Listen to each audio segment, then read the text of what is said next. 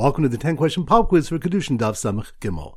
Number one. Which step when that Kedushin where one says become married to me after I convert is not effective since it's a davar shalol bala olam. That's on Daf. Samach Beis. Good number two. Which step of a question? If father testifies that he married off his Na'ara daughter, can she be Chayv Skila if she commits adultery afterwards? That's on Daf. Samach Gimel. Good number three. Which stuff did we learn about Shimon HaAmsoni, who darshan the Essing in the Torah? That's on Daf.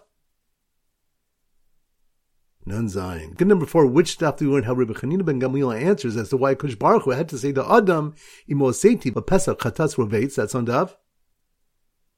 Samachal. Good number five, which stuff in the case where someone designates produce which is attached to become truma when it's detached, that's on Daf. Good number six, which stuff do we have machlokes if a woman can retract a kedushin that was made to take effect in 30 days, that's on Daf. Nun task. Good number seven. Which stuff do we have? Whether one marrying a woman on condition he speaks on her behalf to the ruler is effective. That's on daf. Samach Gimel. Good number eight. Which do we have? When kedushin takes effect, if it was given on condition he gives her money. That's on daf. Samach. Good number nine. Which stuff do we have a case where a father married off his daughter but can't remember to whom? That's on daf.